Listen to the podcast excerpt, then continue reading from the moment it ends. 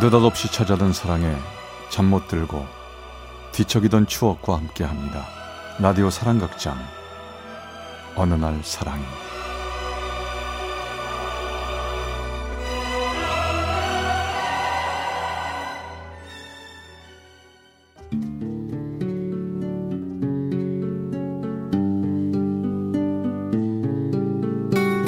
사랑의 체험수기 어느 날 사랑이 제 154화 스치듯 안녕 Try to remember the kind of September when 제가 그녀를 만난 건 A은행 홍보실에 있을 때였습니다. 당시 전 카메라 촬영을 맡고 있었는데요. 지점 탐방이라고 해서 은행 지점을 다니며 그 지점과 직원을 소개하는 코너가 있었습니다. 어느 날 한 지점에 가서 한참 촬영을 하고 있는데 지점 직원 중에서 한 여자가 자꾸 눈에 들어왔습니다. 분명 어디서 본 여잔데 예전에 사귀었던 여자는 아니고 소개팅 나가서 잠깐 만난 여잔가? 누구지? 아무리 기- 생각해도 기억이 나지 않았고 자꾸 신경이 쓰여 계속 그 여자만 찍게 되더라고요. 보다 못해 같이 갔던 김대리가 한마디 하더군요. 야야야 너 저 여직원한테 관심 있는 거야? 왜 왜 저 여직원만 자꾸 찍어? 야, 사진 발이 버리고 제대로 한번 찍어봐. 우여곡절 끝에 촬영이 끝나고 저는 그녀에게 다가가 물었습니다. 아 혹시 우리 언제 만난 적이 있지 않아요? 야, 너그 너무 진부해.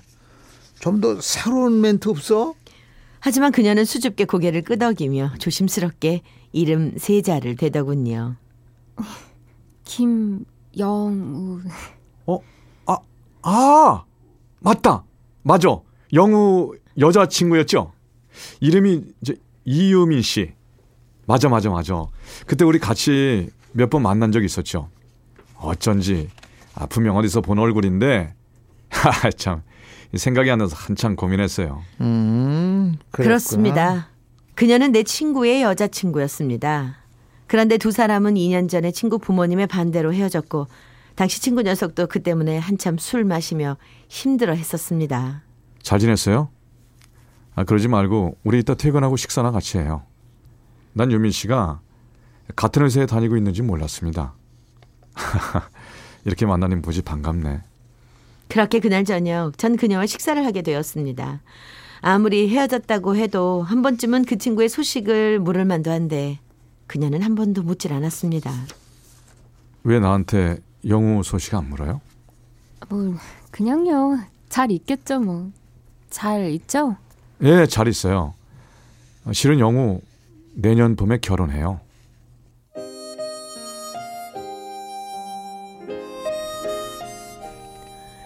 그 순간 그녀의 눈빛이 심하게 흔들리더니 결국 눈물까지 보이더군요. 아마도 아직 친구 녀석을 못 잊고 있었던 모양입니다. 순간 그녀에게 너무도 미안한 마음이 들었습니다. 그날 그녀는 괴로운 마음에 몸을 못 가눌 정도로 술을 마시고 집으로 돌아갔고 그날 그녀의 모습이 며칠 동안 계속 머릿속에 맴돌았습니다. 그 후 어떻게 지내는지 걱정도 되고 궁금했지만 다시 연락을 할 수는 없었습니다. 지금 그녀에게는 저 역시 아픈 상처의 일부분일 테니까요. 그리고 결혼을 앞두고 있는 친구 영우에게도 그녀 얘기는 하지 않았습니다. 그리고 얼마 후 그녀가 제가 근무하고 있는 본사 영업부로 발령이 나서 오게 되었습니다. 이렇게 같이 일하게 됐네요. 에이, 근데 그때보다 얼굴이 편해 보여서 좋아요. 잘 지내봐요. 네, 뭐 저도 그냥 편한 선배로 대할게요. 다시 만난 그녀와 전 같은 건물에 있다 보니 만나는 횟수도 자연히 늘고 한 번씩 같이 만나 밥도 먹다 보니 아주 서서히 어, 연인이라는 이름으로 발전해 나갔습니다. 하지만 다른 연인과는 달리 떳떳하게 친구들에게 말하고 자랑할 수 없다는 점이 아쉬웠지요. 친구의 여자를 빼앗은 것도 아닌데 이상하게 용기가 나질 않았습니다. 하지만 그녀와 사귀었던 그 친구에게는 얘기를 해야 할 것 같아 용기를 냈죠. 야, 너 갑자기 왜 나 보자고 하는 거야? 혹시 너 여자친구 소개해 주려고? 너 여자친구 생긴 거 맞지? 요즘 얼굴도 밝아지고 왠지 달라 보여. 맞아. 여자친구 생겼어.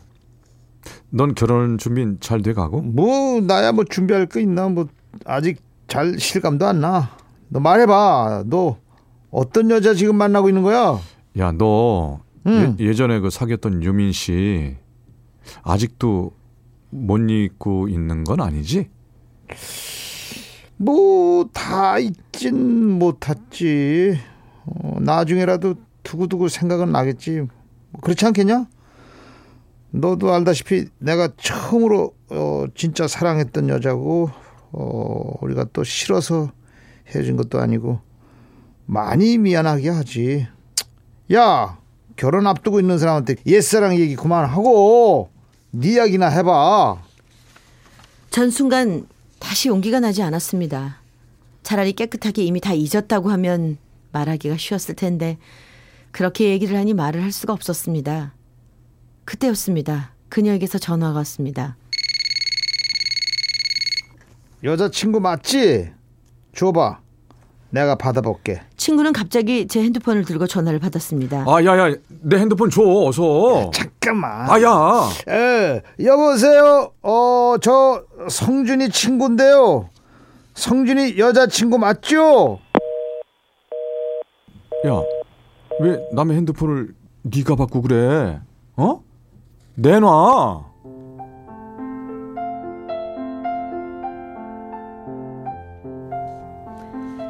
전 친구에게 화를 내고 그 자리를 정리하고 나왔습니다. 그리고 황급히 그녀에게 다시 전화를 했지만 전화를 받지 않았습니다. 다음 날도 그녀는 계속 저를 피하는 듯 했습니다. 아, 뭐 미안해요, 성준 씨. 요즘 지점 일이 바빠서요. 나중에 전화할게요. 그녀는 전화를 하지도 않고 보름 정도를 그렇게 절 만나주지도 않았습니다. 일단 전 기다리기로 했죠. 하지만 보름이 지난 후 그녀는 아무 일 없었다는 듯이 저를 대했습니다. 성준 씨, 우리 놀이공원 한 번도 같이 안 가봤죠? 우리 이번 주말에 놀이공원 같이 가요. 어, 좋아. 그리고 다음엔 성준 씨 바다 보러 안 갈래요? 같이 바다 보러 가요. 그렇게 몇 주 동안 그녀와 저는 많은 것들을 함께 하며 더 가까워지는 듯 했습니다. 전 행복했습니다. 하지만 얼마 후 일이 벌어지고 말았지요. 갑자기 그녀가 광주 지점으로 발령이 나게 되었습니다. 아니, 갑자기 이게 무슨 일이야? 아, 세상 이런 법이 어디 있습니까? 아, 화내지 마요. 사실은 제가 광주 지점으로 지원했어요. 거기 엄마 살고 계시잖아요. 아버지 돌아가시고 엄마 혼자 계시면서 건강 안 좋아지셔서 이번에 지원하게 된 거예요. 아니, 그럼 지원하기 전에 나한테 한 번쯤 얘기했어야 하는 거 아니에요? 내가 그렇게 아무것도 아니에요? 미안해요. 그녀는 더 이상 아무 말도 안 하고 고개만 떨구고 있더군요. 저 혹시 그, 그 친구 때문이에요? 얼마 전에 핸드폰으로 그 친구 목소리 들으니까 다시 예전 감정이 되살아나서 지금 흔들리는 거예요? 뭐라고요? 나 참. 마, 맞아요. 그 사람 때문인 건 맞는데요. 흔들려서 그러는 건 절대 아니에요. 그날 성준 씨 나한테 야근한다고 거짓말하고 그 사람 만나러 갔었죠. 성준 씨가 친구들 만나러 가면서 굳이 나한테 거짓말한 거 영우 씨가 내 과거의 남자이기 때문이잖아요. 친구들한테 나와의 관계를 얘기할 용기가 없어요. 이렇게 될 거. 처음부터 알면서도 성준 씨 따뜻한 마음에 빠졌었는데 나더 이상은 안 되겠어요. 저, 아, 저 여기서 그만할래요. 그럼 내가 지금이라도 친구들한테 다 얘기할게요. 내가 중간에 뺏은 것도 아닌데 말하면 다들 이해해 줄 거예요. 그리고 내 친구들 만날 자신 없으면 만나러 같이 안 나가면 되잖아요. 같이 가자고 안 그럴게요. 아니 그러지 마요. 성준 씨 친구들한테 자랑할 수 있고 떳떳하게 친구들 앞에 데려갈 수 있는 그런 여자 만나요. 그냥 우리 여기서 그만둬요. 싫어요. 우리 이렇게 헤어질 순 없어요.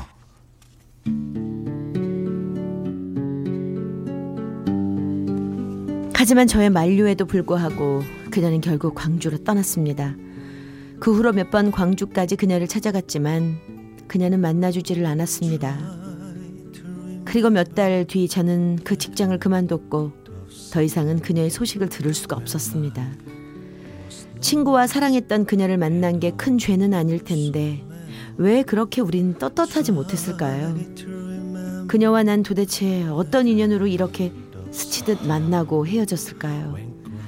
전 지금도 그녀와 만났던 사실 그 누구에게도 말하지 못하고 있습니다. 그리고 그녀와의 사랑은 제 가슴 깊은 곳에 상처가 되어 딱딱하게 남아 있습니다. 지금 생각해도 그녀에게 두 번의 상처를 준 건 아닌지 미안해집니다. 어디에서 어떻게 살던지 행복하길 바래봅니다. And if you remember, then for 서울 중랑구 상봉동의 이성준 씨가 보내주신 어느 날 사랑이 제 154화 스치듯 안녕 편이었습니다. to remember